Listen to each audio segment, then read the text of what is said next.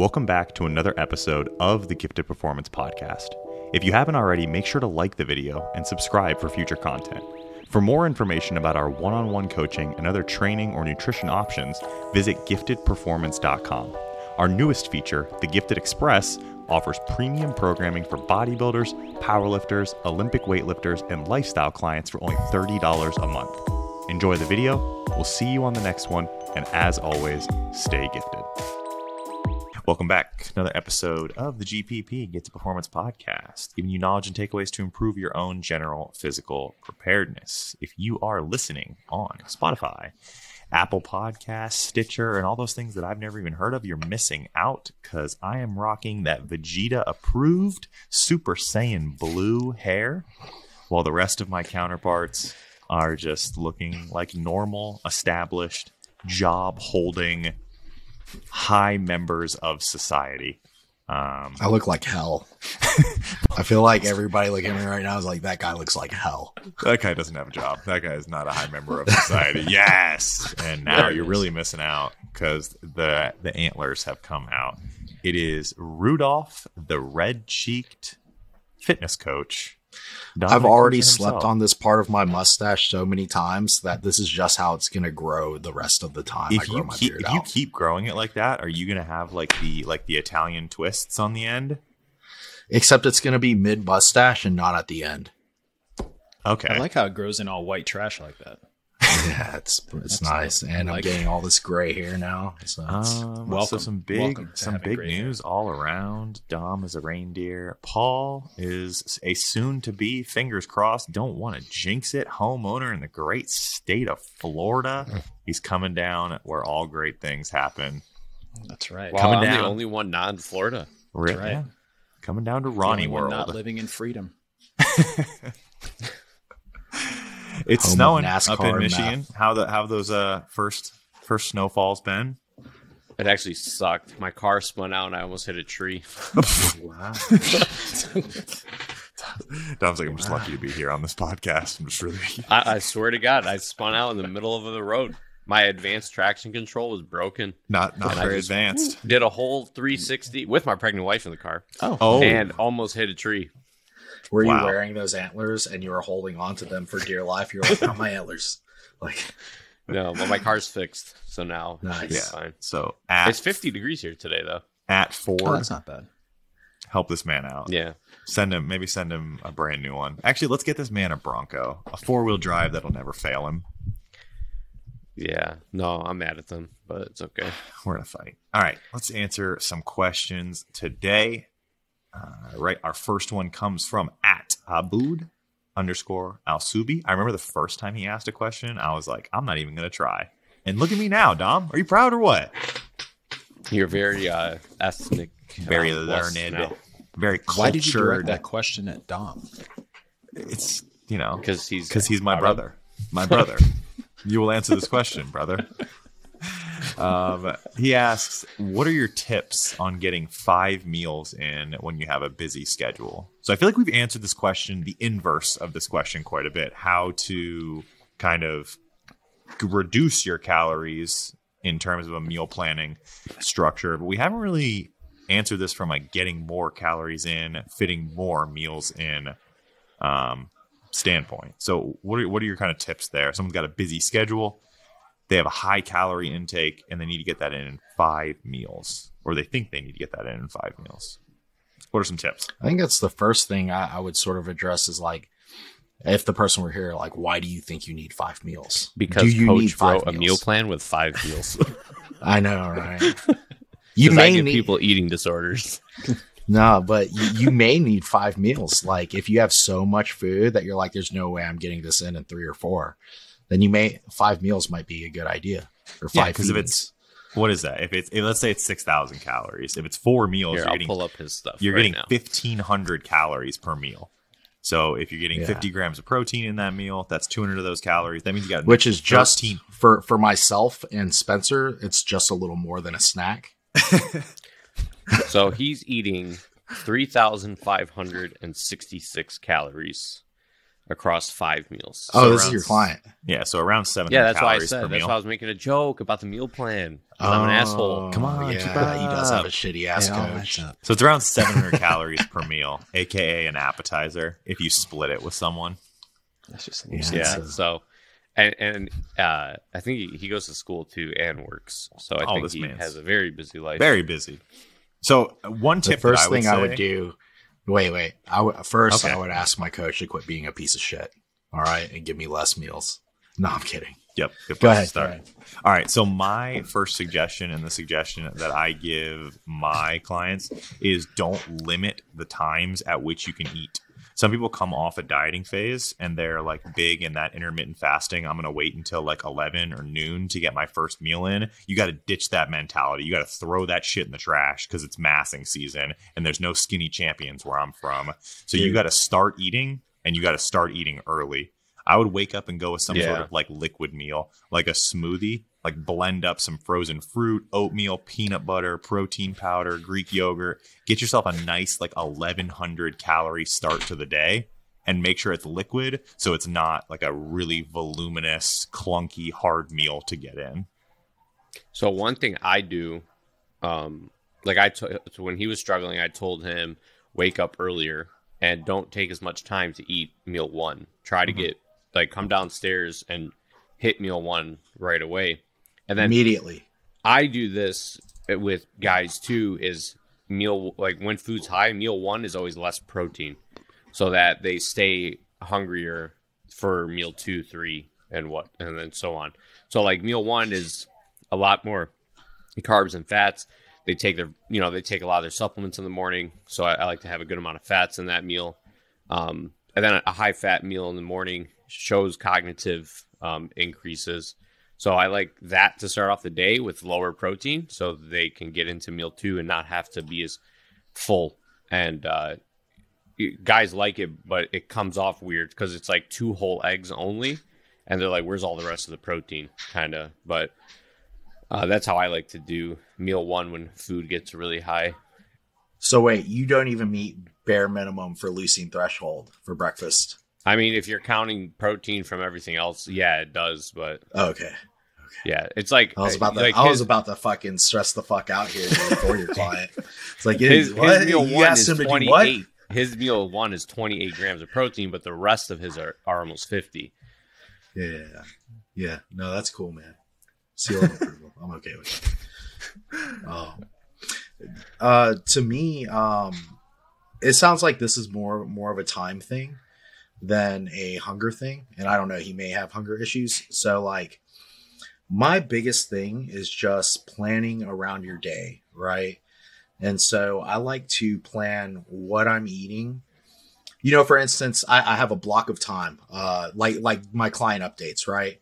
From like noon to four or five, that five hour stretch, I'm super duper busy. So like I stick with the fastest, easiest meal I can do. Sometimes it's literally a peanut butter and jelly and a core power, right? And so I get a bunch of carbs, fats, and like I don't even know 50, 60 grams of protein, and I can slam that in like five minutes. Um, and then the times of the day where I'm the least busy, that's where I sit down and have my bigger, more wholesome meals, right? And uh, I think the thing Ryan said is huge because almost everyone I have ever um, coached that has a trouble getting their food in, they they wait too late in the day to start their food. And so at the end of the day, they're like, dude, I have 1500, 2000 plus calories and it's just so hard. I'm like, you just got to start earlier. As soon as you wake up, start. I don't care what you start with a smoothie, a full meal. Like you just got to start. And once you start, don't go three to five, more than five hours without having something, right? Because you can't get what what you can't get behind on, and, and I'm kind of the opposite of Dom. I like for people to get started on the protein early because that is the hardest macro to catch up on. Like if you're at the end of the day and you got 150 plus grams of protein, like that is hell. So I like for people to uh, split the macros up fairly evenly um, in in terms of their uh, protein at least, um, and then uh, yeah, to just you know try and hit checkpoints and make sure that you know, by the time it's 6 p.m., I'm not, or five in the afternoon or four in the afternoon, you're not just now hitting meal two. And, uh, you have 50 out of 200 grams of protein, uh, done only, you know? Yeah, I like that. I like that. Start those are- strong with protein kind of thing. Go, go ahead, Jay. Sorry. Yeah, I I think those are all. no, go ahead, go ahead. Those are all. Uh, those are all good points. That's definitely. I think it does sound like it's an issue with just a time thing. Um, I think we've probably all been in that. I remember, at least I remember that situation where I was in school full time and I had like, I don't know, two jobs or three jobs. I might have had one or 17 kids at the time, but so time was like real short. So a little bit of it was like, like the, you guys said, getting up early and then I didn't have time to eat like a full meal, so I would you know do like Ryan said, and most of that most of those meals in the morning were something liquid. So it might have been like I think at the time I was real big on like acai, which I don't know whatever it said superfood on the package, so it must be good for you. So I would have like some of that and some whey, and then like some uh, Greek yogurt, and it was just like a bunch of like berries and a bunch of shit that I could just basically get into my car, and I would just drink it on the way to campus. Um, and then a lot of that scheduling stuff is going to be sort of finding those pockets of time when you can eat.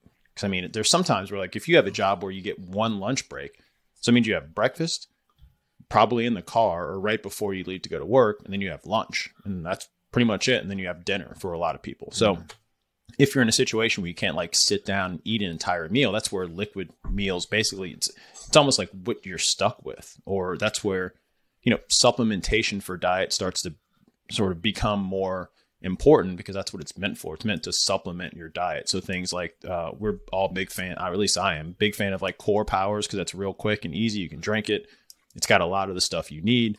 Um, but yeah, just quick things probably is Like- the thing to do, and then also sort of pick the times in which you can eat more foods. I personally, I I usually have like a pretty large dinner, but that's because that's the that's the time where I can sit down and have the most amount of my food. So Yeah. Um, I like before core powers, like when I was in school, I would always out the door just grab uh, Life before core power.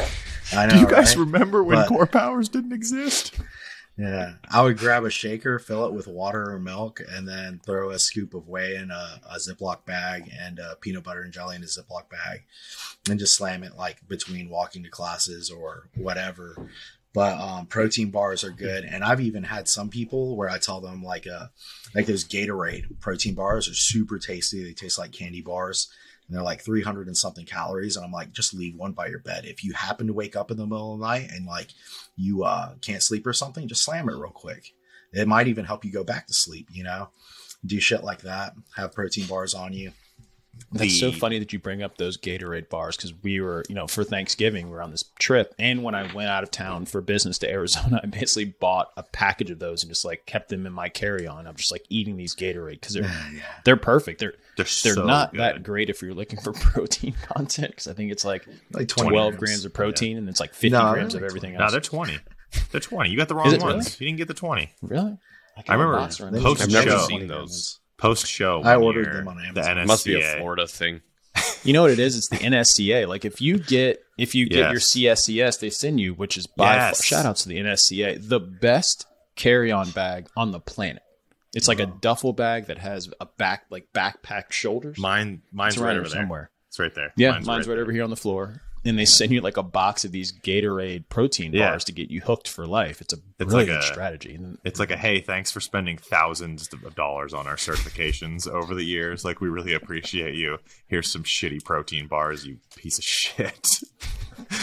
Um, just to elaborate too on a point that was already made, um, with, with really busy people, a lot of times they just get into their work and they don't even think about eating. So when you're not even hungry and you know you're at risk to just look up and it's three in the afternoon and you've had one meal, that's where I think scheduling becomes so important. And through my Set day, I have timers on your windows. phone. Yeah, I have little windows where I, I eat as soon as I get up, so sometime between eight and nine a.m. And then um, I have a window from eleven to one. So if it happens to become one o'clock and I haven't eaten yet, I stop what I do and I eat. Right? Or it's eleven. I'm like, I should go ahead and eat now. It's a good time, you know. And then I have another window between like three and six that I eat, and that's going to be my my pre workout meal, and then I eat immediately post workout. I only have about four meals a day, but I think when your when your caloric intake is high and you're struggling with timing and such, this is where that whole you know, sort of like if it fits your macros actually has some application. Because if you try, if you have a, I guess I'm one of those people where I have a pretty high, you know, nutrient requirement or caloric requirement just to maintain weight. If I try to survive on like chicken and rice and broccoli for whatever 3000 calories it takes for me not to lose weight, I'm going to be miserable.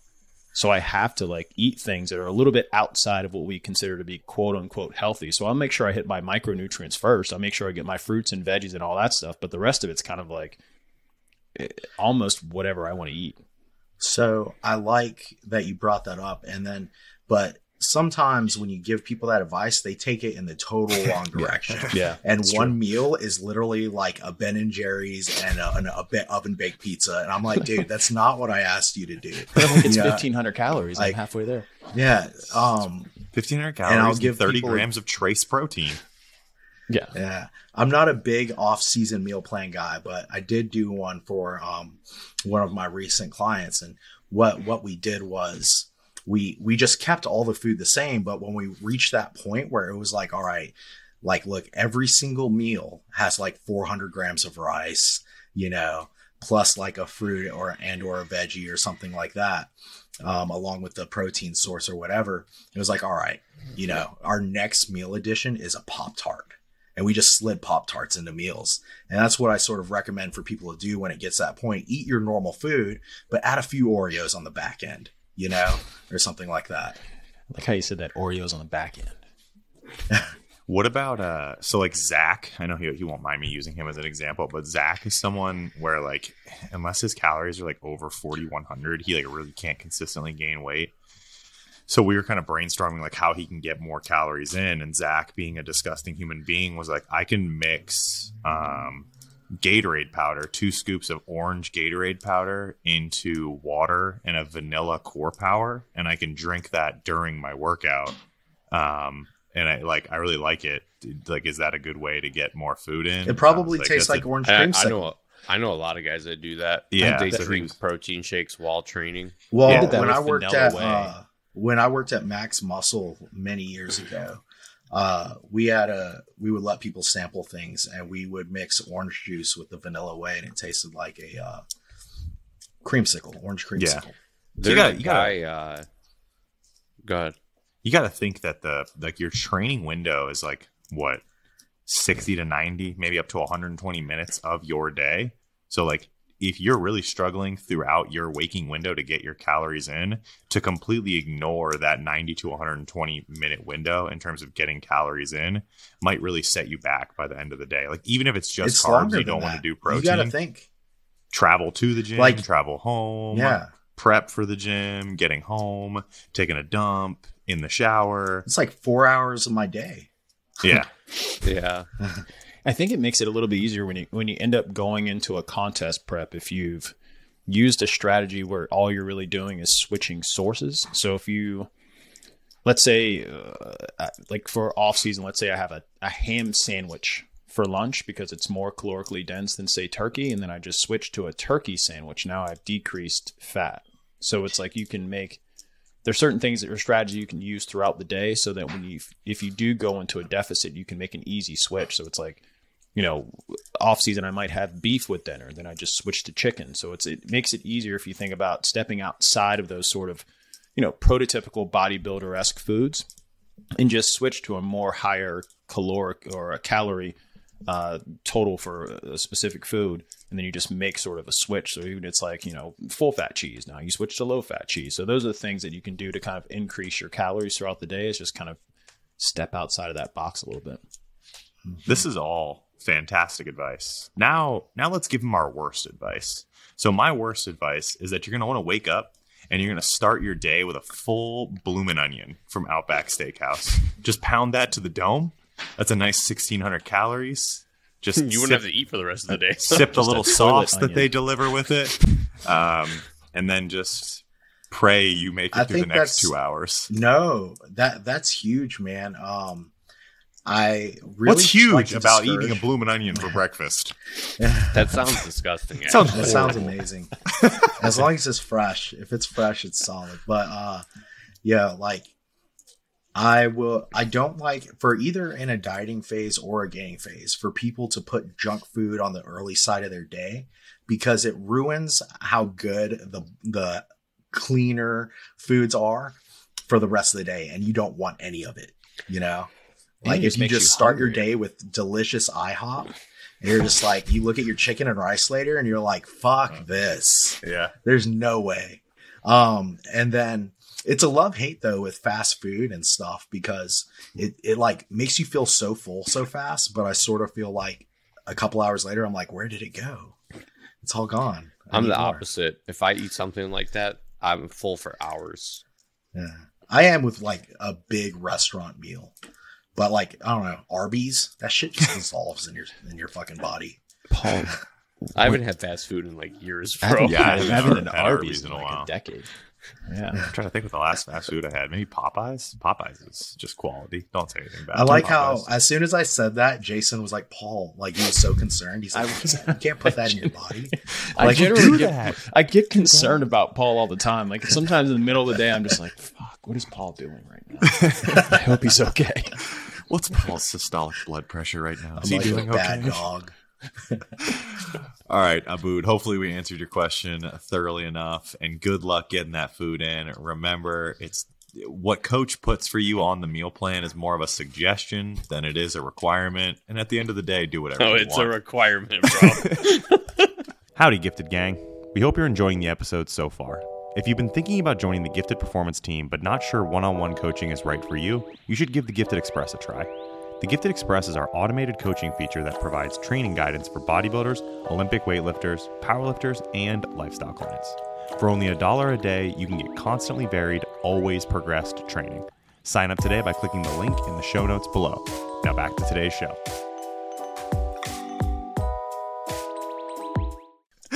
All right, our next question is a question that Dom and I answered on the live stream a while back, but I do want to revisit this one and get the opinion of the other guys here. This question uh, is Does or do Adderall and Vyvanse affect muscle growth due to increased cortisol and stress levels? So Dom had some Dom one? had some points on on the live. If you want to reiterate those here, and then we'll see I if the said other guys no. here agree or disagree. I said no because it's probably very acute and the to the increase in cortisol. Um, and then um, I forgot what else I said. Uh, oh, I said I know people who use Adderall who are very big individuals. Hell I don't yeah. think it affected anything. Hell yeah! No.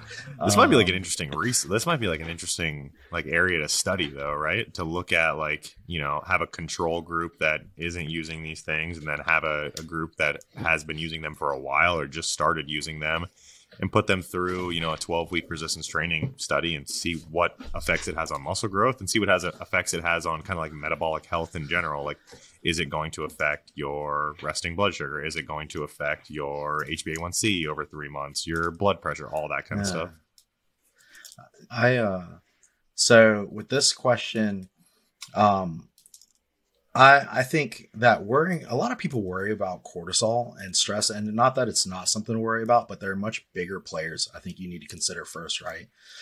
Um I think that you know the the biggest question with Adderall or Vyvanse or or really any s- stimulant is does it get in the way of you doing the more important things like getting your food in and getting your sleep right if if these things keep you up or keep you from sleeping or they make getting your food in really hard so you're not able to accomplish that task then absolutely they're going to get in the way of your uh, muscle building potential right um in terms of cortisol and stress I, I haven't really looked into the um the effect on cortisol it, it may be there. You know, I've seen blood work where cortisol seems fairly normal, right? But we're looking at a snapshot in time. Um, in terms of stress, uh, I mean, in some ways, Adderall and Vyvanse may help stress, right? You're able to get more done, feel accomplished, relax a little more. Uh, for chronic users, a lot of times cortisol and stress response for many stimulants is less of a concern. If anything, for a chronic user, uh, cold turkeying these things might cause a, a great stress response, right? Um, so yeah, those are my biggest considerations. You know, look, is it getting in in the way of those other bigger, more important things? Um, you know, uh, they probably can improve with uh, improve your motivation to go train and and potentially um, the quality of your your efforts in the gym. So it, it's not all bad. I think a lot of people like they they think about these things and they start to get anxiety and they're like, oh my god, is this is getting way in the way of my muscle building potential? and uh, that's probably more harmful than the actual uh, the the Adderall when it comes to stress response. So when I think about like acute use of these things, I almost think I almost wonder like how much like a high stress lifestyle um, occurs in individuals who are using this stuff short term, like deadlines in school that are stressing you out, a ton of work that needs to get done at your job. So then you start using Adderall or Vyvanse to kind of speed up your work rate and get that stuff done. And it's like, oh man, I'm so stressed out. But the stress isn't really being driven by the Adderall or the Vyvanse, it's being driven by the lifestyle factors, which the Adderall is then treating you may see a decrease in muscle growth, but you need to rewind all the way back to step one. What was the actual source of the stress? And it was deadlines at work or something. That's what maybe uh, contributed to lack of sleep, poor nutrition, causing the decreased muscle growth, not the Adderall or the Vyvanse themselves. Yeah. yeah. Yeah, I think Paul brought up some really good points because that would be my primary concern is that is it keeping you from eating? Um, because it does have a bit of an appetite Ooh. suppressant effect on some people. Yeah. And then also, I mean, it's a, it's a stimulant. So if you can't sleep and you're, you're basically affecting all the things that will assist in recovery, which is, you know, probably one of the greatest things or the, probably the, the one variable that's the most important, uh, you know, for actually, yeah. you know, making any progress at all. So I think that would be my two primary concerns outside of, uh, you know, stress or cortisol levels. And then cortisol at the end of the day is it's I'm not going to say it's misunderstood, but it's definitely not completely understood. Like, you know, you wake up and there's a cortisol response like your your brain your body's like oh shit it's another day like that's so nobody really knows why that it's so, so there's all says. these things yeah like every morning i wake up like oh but um so i think that's probably low on uh, the things that it should be of concern when you look at Adderall and all that stuff. Even, I mean, I was just looking at a study on that exact same thing, and like, sure, stress levels and cortisol levels are increased along with uh, blood pressure, but is it going to affect, especially when it comes to gaining muscle? Probably not. It's, but I guess also you have to look into other factors of your life. So stress is cumulative. So if you're a person that's just already stressed out already and you're a high stressed individual, taking Adderall may not be the best thing to, you know, it's it's not going to help, but I think that's going to yeah. be case specific. It's going to be dependent on the individual a bit. That's that's a really good point. I think somebody. too um when asked this question, there's the whole variable of if somebody's enhanced or not. So it's kind of like the metformin argument that it decreases IGF 1 levels, but we'll never see a study that shows metformin use in somebody who's enhanced at an ungodly amount of IGF circulating. Like, is metformin actually doing that? Um, which I kind of can see the same thing here, like on a muscle growth aspect. Like, what negative effects this has with cortisol is it enough to you know chump the benefits that enhancements bring in terms of muscle growth? That's a really interesting it. thing that a lot of people uh, worry about. Like i've had people ask like hey is taking benadryl bad for my gains? For which i have no idea if it is or not. But I, you know to them i say like well you're into they'll use it for sleep or whatever. I'm like well what's worse uh, not taking the Benadryl and getting bad sleep, or is taking the Benadryl and getting a full eight plus hours of sleep going to be better for your gains? Right? There's you have to sort of weigh these things out. um, yeah, taking something that may have a negative impact on muscle growth uh, is, is maybe not what we on the surface want. But if we have all these other pillars in place that are helping us grow muscle, it could just be so negligible that it doesn't even matter. Yeah, that's kind of what my thought process is on a lot of this Yeah. stuff. I think a, Then you have to think, like, a if- tangential question might be looking at other pharmaceuticals like Ambien, Lunesta. Dude, I don't even kind know what that word means. What did you Tangential? tangential, like semi-related but off to the side a little bit. did you like- read like word of the day today or So- something? I So did, but it wasn't words, because I don't tangential. Do you want to know what the word of the day was? I'm gonna give it to you anyway. Where are you? Where are you? It's in my like spam. Dude, I'm Uh, a science major, not an English major. So now you're Dom, you big know I got words. the because I don't know what they mean. I'm going to take that as disrespect. what did you just call me? You dirty chan- tangential. Um, to look at drugs like uh, like Lunesta or Ambien that are basically like sedatives to put you to sleep that decrease the quality of your total sleep. Like like they put you to sleep, but they reduce the quality of your sleep. Are Yeah. those drugs going to have a bigger effect on muscle growth Well, as a reduction of sleep quality? I can almost, I can almost guarantee that like getting eight hours of, uh, you know, sleep, eight plus eight, eight plus whatever, how many, whatever your um, requirements are, uh, is going to be better for your gains than getting like three or four hours of shitty Like, sleep. Deep uh, like yeah a comparably like better sleep 'Cause Uh, there was or- always or that argument around- quality. there was always that argument around of like around marijuana like how it like had that sedative effect I was just thinking that. notorious reefer chiefer jason holt was very worried when all of that came out just kidding Doesn't Drugs it? drugs doesn't bad, guys. doesn't smoking cat. mar- Love doesn't smoking marijuana before bed not allow you to enter REM? I can't that's so remember yes what it is. and that's Yeah. the same It- thing with like lunesta and ambien that they have that sedative effect and if you're sedating So yourself you're Clark, not- Clark, Mr. Marijuana himself, do, eh, loves getting high. Like loves it, It's true. but he does not get high before bed. Eh. That's interesting. he I, just so eats like I a bunch been- of raw meat He's him and Liver So- King should hang out. I, I have I've I worried about that in the past, right? Because I, I mentioned on I think it was maybe the last podcast that I had like awful sleep habits from when I f- was getting my master's teaching in my first year starting coaching, and it took me like almost almost a full three years to correct those bad habits. Um, and you know that first year I, or nine months, I was getting I was probably averaging like three hours a night, maybe five on a really good night. Uh, but so I, I've had plenty of phases where I've I've uh, especially I, I've just had plenty of phases where I've used a lot of different things for sleep, um, from prescription things to recreational things to over the counter things, and in every circumstance, my um, gym performance and my gym outcomes were better. Uh, improving my sleep over continuing to sleep like five or less hours a night. Yeah. jay did you have something to add i feel like i cut you off Um. Oh, I was gonna say.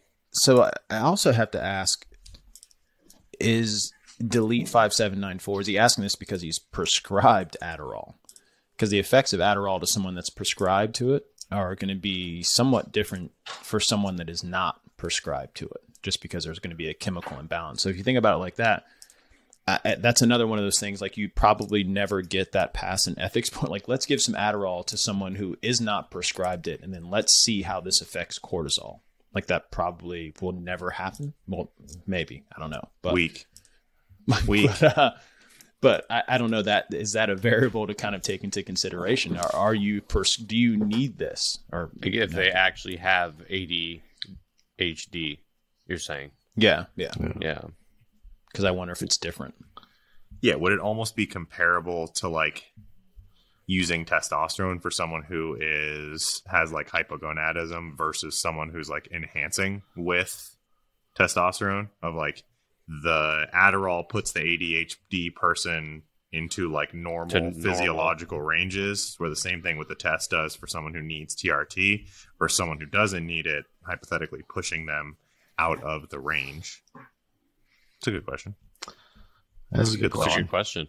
It's a good thought. Because I mean, I, I met someone once who, um, it, it was so peculiar to me because it was I, I didn't even know that it was really a thing. But without Adderall or Vyvanse, they um, were all over the place mentally and but very like you know talkative and energetic. And then when they took ADHD medicine, they it like leveled them out, and I was like, holy shit.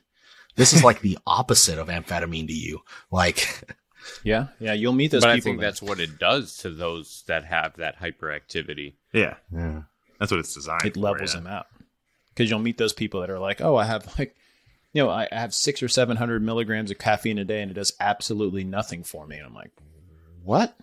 Why are But you for talking me, if I about had me? that much, I'm right here. I was specifically talking about Ryan. But, Say my uh, name. But but I mean, I mean, if I have 500 milligrams of caffeine, it's it, it's things are not good. So I think it just depends on the individual. But that's the first thing that kind of stuck out is it, does this person need not necessarily need it, but are they prescribed that due to some level of chemical imbalance? And I wonder if that chemical imbalance immediately is there an effect to stress and cortisol level that require you to take Adderall to begin So- with? So are you starting off with either higher or lower levels of cor- cortisol? In the Hear me out. The go ahead. Go ahead. Probably the treatment there is cortisol um, supplementation. Hear, hear me out. Well, we're talking about caffeine. You know, Jay, what happens if you, if you have 900 milligrams of caffeine? Bad things, right? Bad things happen Right. to you. It's unpleasant. Mostly poop. But there's plenty of research on caffeine intake where they gave people 9 to 12 milligrams per kilogram of body weight. They've even concluded that the best dose for strength performance, absolute strength output, is 6 to 9 milligrams per kilogram, which means that the upper end of that range is 900 milligrams for a 220 pound male. Why can we give did it. 900 milligrams, close to a thousand milligrams of caffeine to people, but we can't give people 10 milligrams of Adderall? Why is why is one okay with an IRB and the other one isn't? Like, why are these? Why do these things exist? It's a good question. Yeah, I, an even bigger question is why why such a negative stigma with it outside of research, right? I read a meme yesterday that said two consenting adults should be allowed to duel each other to the death.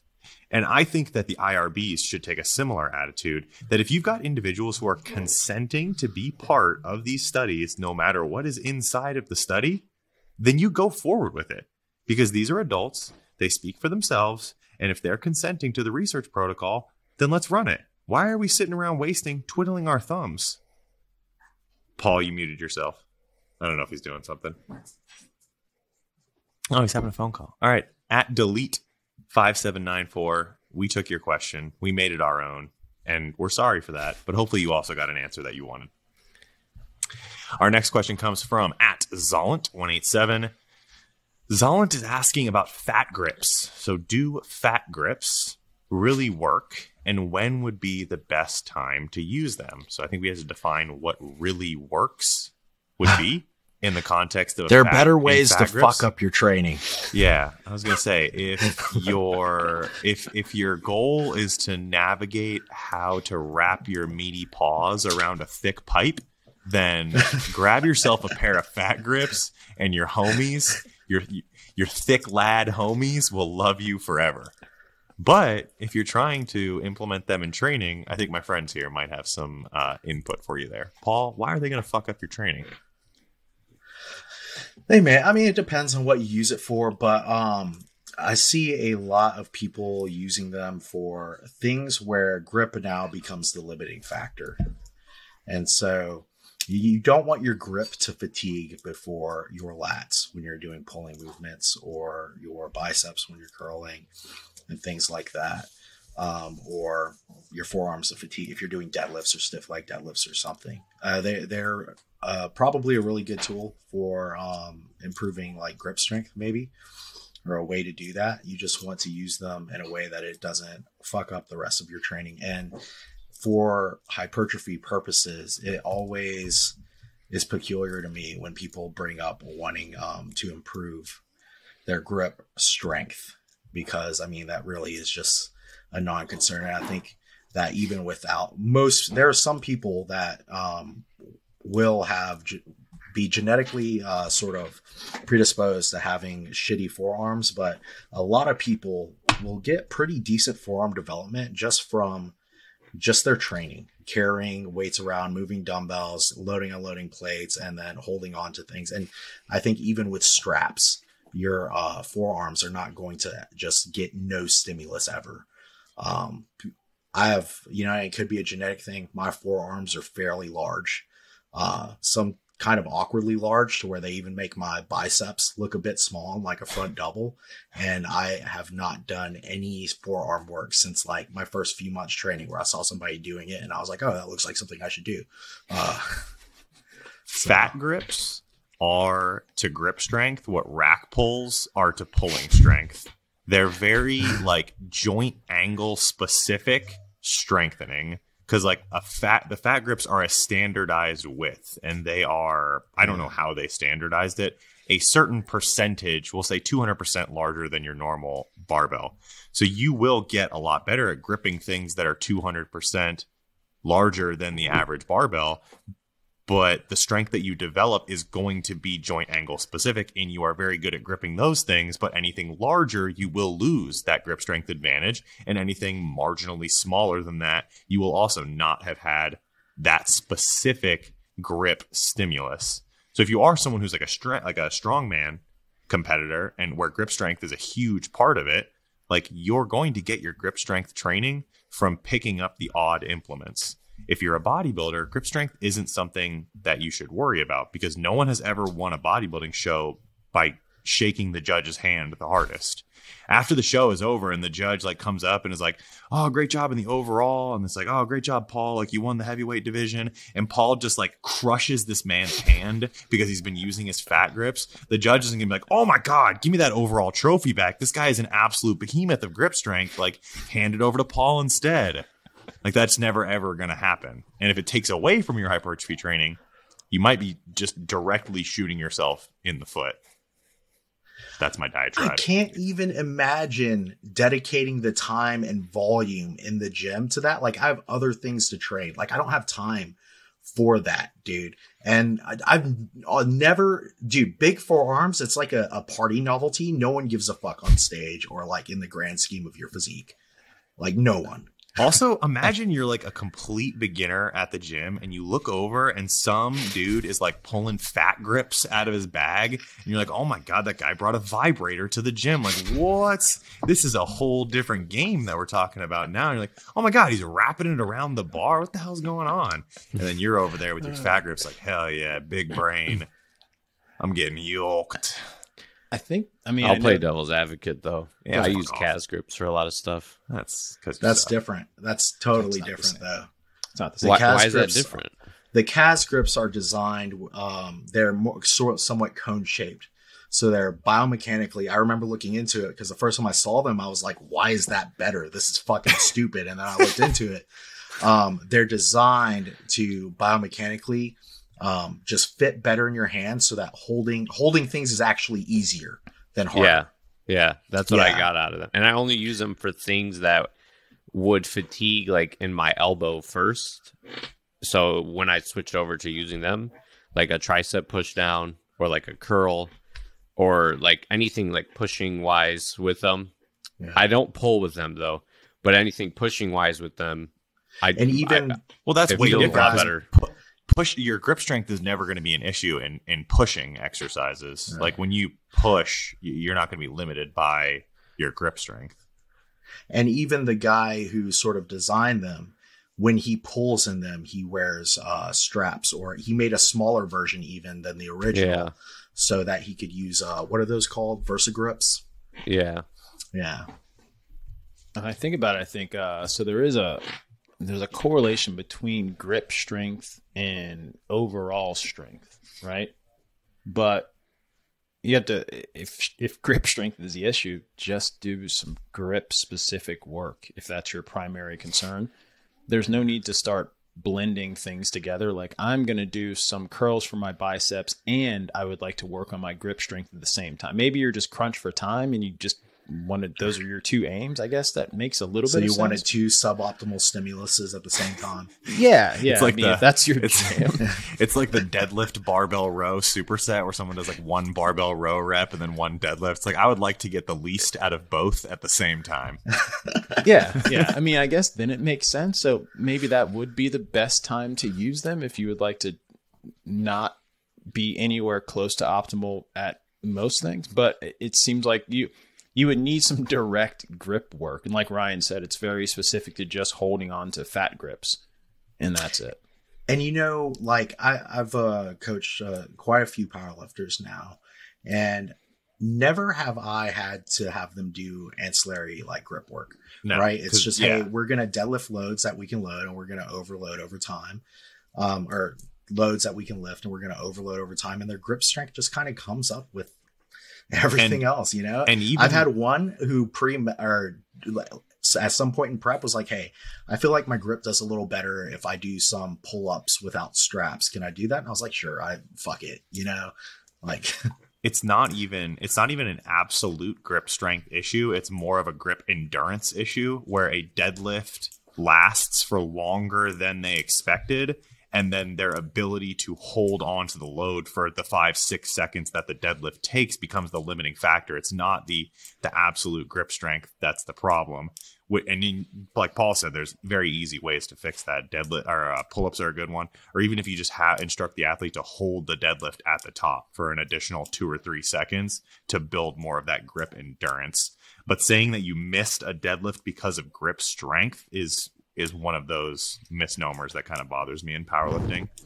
Like your hands were strong enough to grip it and get it off the floor. You just like had one of those shaking attacks when you were locking out. So if you were better at locking the weight out faster you wouldn't have uh you wouldn't have that issue with your grip. One of the There's probably better craziest grip fails that I saw was when we were down at Hybrid when Jamal missed his last deadlift, and it looked like someone from the crowd like shot him because like his one hand just gives out. And when you're pulling on a thousand pounds and one hand gives out, you're just like, oh, and you're just gone. yeah. It's hilarious. Jay, I interrupted But what was you. I gonna? I was uh, I don't know what I was gonna say there. It's gone. It's completely gone. But whenever I think about grip, str- oh, okay, that's what it was. So I've seen uh, like Bryce Lewis was the first person that I saw that did do this. He basically was trying to work up to a, a monster squat because most of his squats are monster. But what it was is he would load up far more weight than he actually could squat, and he would just walk out with it, and then just stand there and that's how he kind of got you know sort of like i assume that you create some sort of like neural pathway to just like hold that weight and just stand there so i think you could probably do some even if you're uh, even if you're concerned about grip strength you could probably just load up a bar in a deadlift in your strongest position which is probably going to be like pretty high like close up to your hip and then just kind of stand there and just hold it and that's probably going to be a bit more effective than paying whatever i don't even know how much what, what a fat grips what's the retail cost on a fat grip I think 50 uh, 60 bucks i assume is like the I think they're usually for 69 days 69 dollars. Then they're they're on sale for four dollars and twenty cents. I think. 69 sounds about right um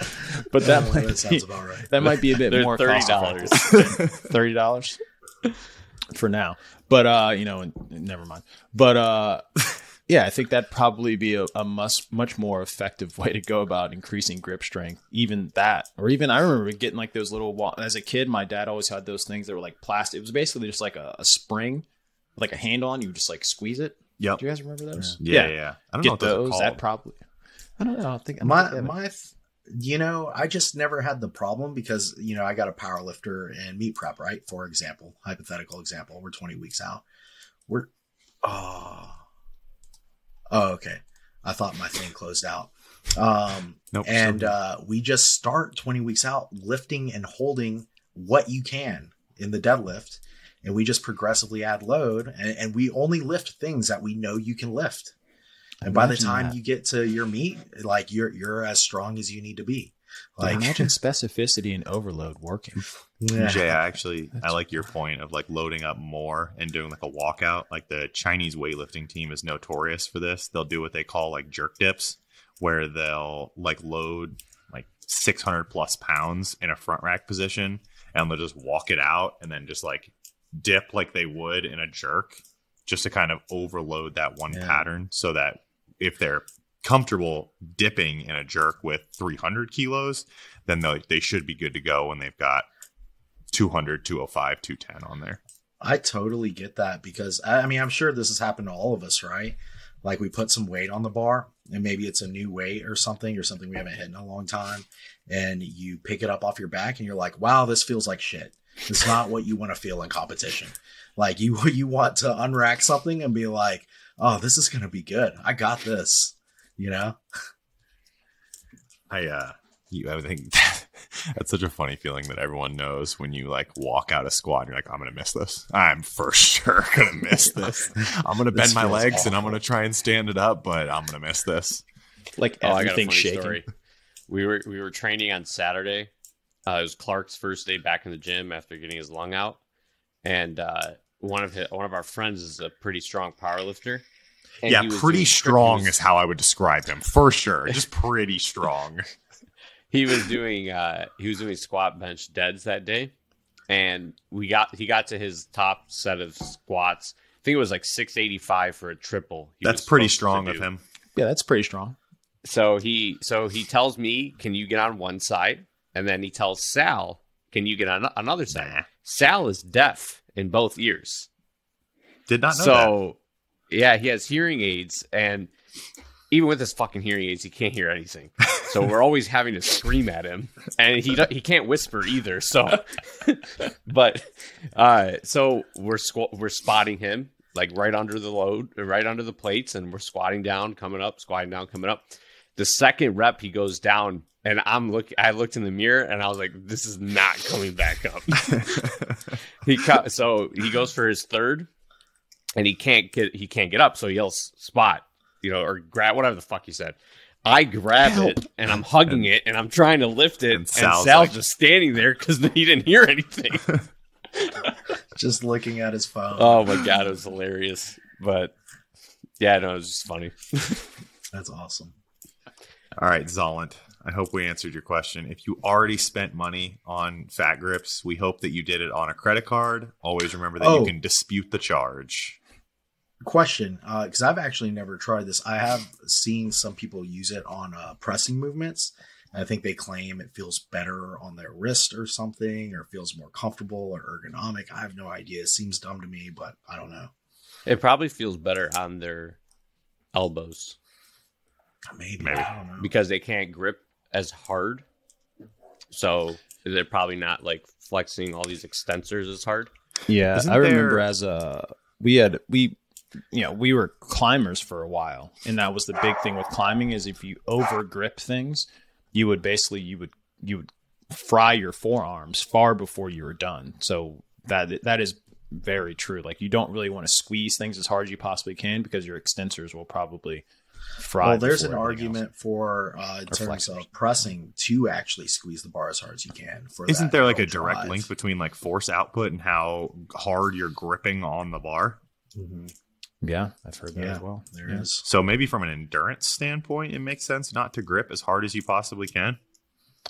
But what about like uh so there's the, what's what's the grip where you basically like the bars in the middle of your hand are closer Bulldog. towards the fatter pad of your hand, but you're almost just like using your fingertips. i know like bulldog grip is something Yeah. like this Yeah, bulldog bar grip. is coming Yeah. yeah or something like that like But I guess you're pushing on the bar with your fingertips pretty hard. So I wonder if it's the same amount of force. This is quite the conversation about grip. I We're never thought we would talk deep. this long and this hard grip on a about bar gripping things. We're getting very deep. Um, all right.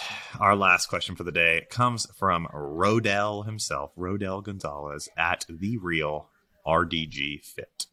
Uh, Roddy asks, "What do you guys do when a client hits a plateau on weight loss? Is it a is it an issue of refeeds, diet breaks? Um, what if you notice that those things aren't working? So let's say you're taking someone down in a diet and their weight just isn't moving anymore, even though you've continued to push the calories in down and the calories out up, or you've kept the calories out the same, stable. First thing I do is I, I go with the most effective tool in health, fitness, fat loss, weight loss, whatever you want to call it, and that's shame. You start with shame. You're fucking this up, and you are making me bad. You're making me look bad by doing it. So if you start with shame, you, you can really only tone it down from there. Coming in with the shame lets them know that you're not playing around. What do you guys like to use? You're that's not. I mean, I, I know that was totally. uh Well, it was serious. Paul, are you going to agree with me? Don't agree with that's me. sort of Please don't agree with me. answer. No, I mean, I I think the, one of the first things that you should do as a coach is make sure that they're not fucking something up, right? Okay. And as annoying as it may be, I mean, you whether that's having a conversation about simple mistakes that a lot of people make, or checking their food log for them, or just giving them a meal plan to try and make it as idiot proof as possible. Because that's happened to me before, where I'm just like, man, this person is not losing weight. Like, let's just try this meal plan. Boom. All of a sudden, it works. You have no problem losing fat. You you were something was going wrong. Something you were doing. It was user error. Um, but I don't want to steal this too much. I'll let somebody else talk. I feel like let I- me actually talk hold too on. Let me because we like our definitions around here. We need to define Mhm. things before we can have a conversation about them, right? Um, so Not how, how do you guys define a plateau? How many? How long is the duration there? Weight has been stuck for blank days slash weeks. Uh, I'd say at least three weeks. Okay. I think Uh, honestly, you're not in a fucking plateau if you don't lose weight over a week. Yeah. yeah. I think that's a really good uh, frame of time because it's just a lot of times within our job, you don't always have three weeks to wait. So you might kind of call something a plateau a little uh, prematurely. But yeah, I would agree with Dom. I, I would I would not call anything less than about three weeks a, a true plateau, or you just don't know. And I Yeah, think if, it's, if it's for a lifestyle client, even though you have weight all the time. Y- yeah, you have all the time in the world. And on top of that, like, even though weight loss isn't happening, with a lifestyle client, weight loss isn't the only goal. There are a lot of other metrics that you can refocus a client on outside of the scale, which may actually have better long term consequences or long term effects than just focusing on that scale. Are we improving your health markers? Are we getting you into better habits? Are we reinforcing your um, you looking at performance metrics in the gym? Are you getting stronger? Do you feel like you have better energy throughout the day? Sleep. I just had this conversation with a client today. She was very stuck on the scale, and I just asked her a series of questions. Is your sleep getting better? Do you feel better in the gym? And it was just like yes, yes, yes, yes. And it was like, then how could we be plateaued if our goal is to improve your health? If our goal is to Yeah, improve well, your I- health and we're checking I nine thought- out of ten boxes, then we're I getting talked there. to somebody about this. I talked to somebody about this the other day too, and I said just because you're not losing weight doesn't mean you're not losing fat. Yep. No, You know, there's I- so many things that go into, um, like your weight, your morning weight. yeah. Like maybe you we were around Thanksgiving, maybe you were sleeping less because you had events or you had, you know, there's so many different things. So Uh-huh. I had to remind her that you know just because just because you're not losing weight doesn't mean you're not losing fat. And then she was like, "Yeah, that makes that makes a lot of sense because even when I look at my pictures, we can see a difference in them." And you know, and and then uh, you know, she was she went from being extremely constipated to not anymore. So there's so many different things that I was like, these are all variables that play into your weight every day. Dude, I'm gonna I I'm gonna completely you shut up after this one, Paul. I promise. I promise. I'll, I'll shut up after this. Motherfucker. I know, right? I think that there is an article that everyone who has lifestyle weight loss as their goal or lifestyle fat loss as their goal needs to read, and it's called Of Whooshes and Squishy Fat by Lyle McDonald. I can't tell you how many times I have sent this exact article to individuals, but it explains the fat loss whoosh and why you might see a plateaued scale weight for weeks at a time, and then all of a sudden it just like falls off a cliff. So we can actually throw that article in the show notes below so that everyone can read it because it's you know it's it's one of those ones that I reference back to almost weekly. Yeah. So uh, no, that that is a really good article and something that I, I yeah I, I need to start recommending to a lot of clients too. Um, but I thought you guys were going in a different direction. Um, you guys went in the health direction, but that's why I always have people collect circumference measurements now. Um, and I've grown to love those so much, man, because they can tell such a different story than than the fucking scale. And uh, yeah, I mean, sometimes you'll see people's weight plateau, but it's like your your waist circumference is smaller, um, or maybe limbs measure slightly bigger or are maintaining their size. You know, while waist is getting smaller, and then you you ask some follow up questions. You're like, well, do you feel like you look different? Like, do your fit clothes different? And they're like, yeah. And I'm like, okay, cool. So we didn't like mismeasure. And it's like, things are going well. I'm not, I'm not going to adjust your food yet. Right. Yeah. I think you guys have silence. all made pretty good points. Um, like really good points. Cause that's the, you know, the big thing's going to be whether or not it's a lifestyle client or if it's a, you know, a physique competitor. Um, I usually almost try to bake in a potential quote unquote plateau inside of a contest prep and just go, hey, let's give ourselves another month so we can be ready early because it's it's there's a good chance that it's gonna happen. Um, often fat loss isn't necessarily linear necessarily linear for a lot of people, so try to bake that stuff in. But yeah, with lifestyle clientele, you know, try to get them off of that scale as being their primary indicator of progress. So ask them all those questions. Like Ryan said, you know, do you feel good? You know, what does your day look like? Are you sleeping better? Even things like sex drive, stuff like that, or all the things. I mean, I'm not trying to go too deep into that conversation, but those are the things you can kind of bring up uh, to see if they're actually making progress and then kind of get them away from using the scale as their only indicator of progress. Um, and then also like, like Paul was saying, first, like assess like what's going on you know, often a plateau isn't really a plateau. It's that they've stepped outside of the plan at some point in time. They've done something that's going to be weird. Um, I've tried a ton of that stuff, refeeds, diet breaks, and sometimes it's the person is just not tracking the way that they should, or they're like, "Oh, that's right. Every weekend I've been going bowling. I've been eating two hot dogs, but I've been tracking it." You're like, "What?" Like, wait a minute. Like, what kind of hot dogs? Well, I don't know. I just pick hot dogs from MyFitnessPal. And you're like, oh, so that that's the thing. And people don't realize how small of an increase in caloric intake could possibly take them out of being in a caloric deficit. So if you kind of explain to them like, hey, it might not seem like it's a big deal, but it very well might be a big deal if that's the thing. Yeah. But, but yeah, or they underestimate just... the caloric value of what they're eating. You know what I mean? Because yeah. it's true. Like if if using a 50 calorie um, condiment one day takes you out of a deficit, then you're not in much of a deficit to begin with. And like you should be able to do that and still continue to lose weight, you know? Um, but people, like you said, they, they pick this hot dog that's 180 calories and they think that's what they're eating. But in actuality, they're eating like a 400 calorie hot dog and they're having two of them, you know, on that Friday night. Yeah. Like I always tell people your deficit isn't a daily thing. It's a weekly thing because like people will really eat off plan and they think, well, I was so perfect. Why didn't I lose any weight? And I'm like, well, you ate enough to take you out of a deficit this week. Like you probably ate enough to potentially put some fat back on. um, because I hate the whole 500 calorie thing to lose a pound. I know it's really standard. Like it's just, you know, what you kind of learn on the basis of, you know, the base of everything.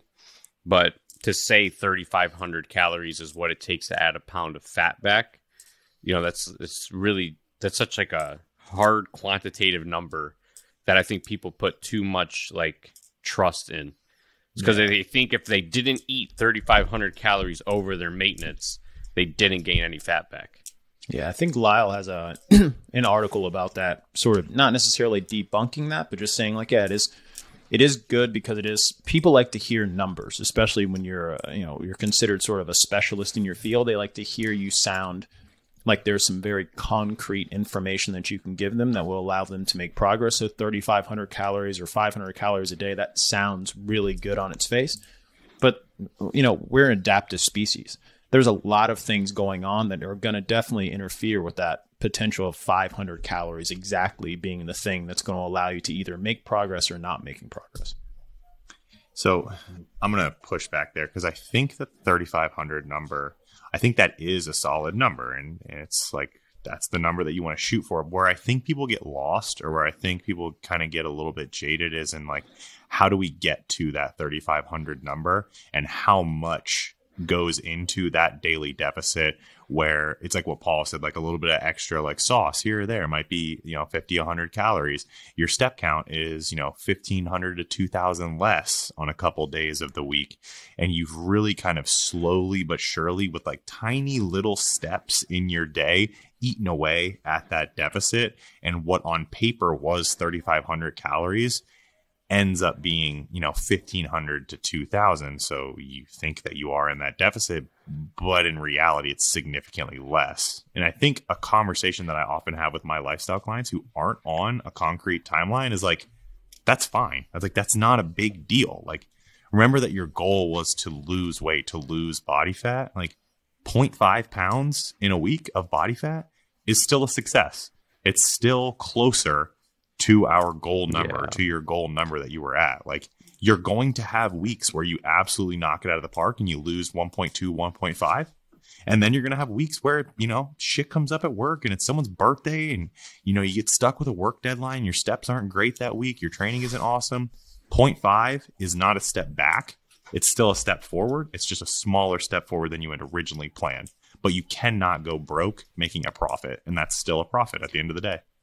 I so I think I think one thing that the 3500 rule kind of plays a weird part for me is is you do, you don't a lot of people don't take into consideration that if you reduce food you're reducing other parts of your energy expenditure outside of direct food. Like your thermal effect of food goes down because you're not eating as much food your NEAT possibly could go down because you're not having as much calories. So your 3,500 calorie deficit you think you're eating on the surface is actually probably closer to like 2,000 because you're because of that energy demand shift. Um, you know that I think that's where that's where I think you know better coaches, more knowledgeable people can piece that together and really show a client why yeah, you might think you're eating at a 500 calorie deficit a day, but this is why you're not losing at that rate. I mean, we know the metabolic adaptation happens, and you know part of that is from the weight loss. And you can even uh, maintain your step count, and still you don't burn as many calories throughout a day. I mean, because step count is only one one part of the amount of moving you through do throughout a day, right? Like you're doing a lot of other things. So and if you're losing know. weight, well, if you're losing your, weight, your steps don't burn as many calories. Yeah, Boom. yeah, exactly. Yeah, everything. So I think that's why that's why like uh, that's why like uh, Steve Hall wears a weight vest as he loses weight. Yeah, yeah. Uh, and I think Steve Hall. So the very very gifted that, bodybuilder. We like Steve. Very gifted. Absolutely, ascending towards legend status as we speak. But here's the thing, one thing I, I like to take into to consideration when I create or I start giving out those hard numbers. And there was a time where I did it all the time, but what'll happen is if you start to explain too much about energy balance, what'll happen is if somebody says, okay, so I have to eat a net of 3,500 calories less per week, they'll start doing weird stuff like, I'm going to undereat yes. three days in a row, and then I'm going to overeat on the weekend. And then they've created their own sort of weird low day, high day situation that's basically uncontrolled by you or them because they're just going to overeat. So it can be sort of a, a, a strange line to kind of balance. And, you know, for the coaches out there, you're going to have to look at the personality of the person that you're working with. And if you discern very early on that, you know, their relationship with food is not very good, which is often the case, that's why they reached out to you to begin with. Um, giving them numbers or even explaining energy balance as a whole might not necessarily allow them to you know, fix that relationship with food because they're going to get right back into a very disordered eating pattern. Yeah, it's gonna. Yeah, I could Honestly, not agree more. It's going to push them down that disordered route. Something. Um, one of the latest episodes of Iron Culture, Ben House and, and Gabby Fundaro are on Fundaro. Fundaro is her last name. I always pronounce that wrong. Um, ben was talking about, you know, when I'm coaching clients, like I don't want you to have my brain. I don't want you to have my knowledge because on a daily basis, it's a burden to have what I have. I want to give you mm-hmm. the bare minimum of what it takes for you to reach your goals so that you're not sitting there and stressing about, let's have a low day this day, high day this day. I'll do more steps, more cardio to mm-hmm. compensate for this, that, and the other so that you just become this this chronically obsessed individual that develops these eating patterns, like these disordered eating patterns. Why don't I just give you the basics, distill it down to the level that you need to know, and then you can just leave all the advanced stuff to nerds like us? Yeah. I thought that was a very interesting take. I think that, that really is. It's a refreshing one, kind of a unique one. But um, yeah, I don't even uh, you know, the 3,500 calorie thing is something that a lot of people talk about and a lot of people already know. And uh, for for myself though, that's not like a big number. I really use a ton. Like a lot of times, I, I'll do like uh, somebody enters a dieting phase, right? and I remove a certain amount of food and maybe I add a certain amount of activity. And then after I make my changes, I just sort of check. I'm like, hey, how close is this to that 3,500 calorie mark? Um, if it's, you know, it probably isn't a bad thing to be somewhere close to that once you total up all the calories or the, the entire deficit. But then from there, like that number matters no more, you know? Really, it's just like, hey, are you losing weight or are you not? If you are, like, cool. If you if you're not, and we've uh, a sufficient amount of time has gone by for us to think you're at a plateau uh, or other things like mentioned in this question, like a refeed or a diet break, aren't clearing up the picture a little bit, then we just got to remove food. Like fuck the 3,500 calorie number. Yeah, yeah. And then precision is like it's relative. So 3,500 like sure it sounds great because it's a very concrete number, but it's at the end of the day, like Paul said, like just less, like less than what you're doing now. Like you're not losing weight so that means we either need to increase activity or you eat less food. Those are that's just where we need to be. So getting caught up in how do we get to 3500 calories or 500 calories less a day? You know, what if they're what if they've always been I think you guys had mentioned on one of the podcasts when I was gone like what if they've always been tracking their food wrong? Like you have no idea if it's actually mm-hmm. 500 calories, who knows. But at the end of the day there's there's probably far too many variables to take into account Where just the one that you can control is just eat a little less food. That's it. Yeah. And I don't know if you guys have ever, I'm sure you have, where either with yourself or a client, like maybe, uh, I know like for myself, um, I can get that good initial push uh, into uh, weight loss and fat loss just by removing like maybe 300 calories. I don't even have to come, cl- you know, a full 500 every day, you know? So yeah, here's that.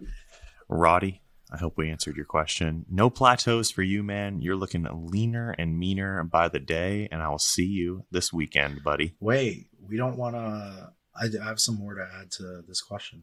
Then keep going. I was just speaking directly oh. to Roddy. I wasn't even talking to you, Paul. Maybe okay. you should mind your own business. Cool. Maybe I should. Um, no, but I, I do think the uh, refeed diet refeeds, you know, diet breaks, things like that can be uh, something really useful to test the waters because I think we've all had those situations where we do give somebody a refeed or we do put them in a diet break and it clears up the picture. They get that swoosh that um, Squat Dad was talking about and uh, lose, just drop some water weight. And you can kind of see that uh, realized in the scale weight. So, um, yeah, like for myself, if I find myself in a predicament where it's like, it seems like we've gotten more aggressive than I'd like to, or we've tried to combat these stalls with uh, pulling more food.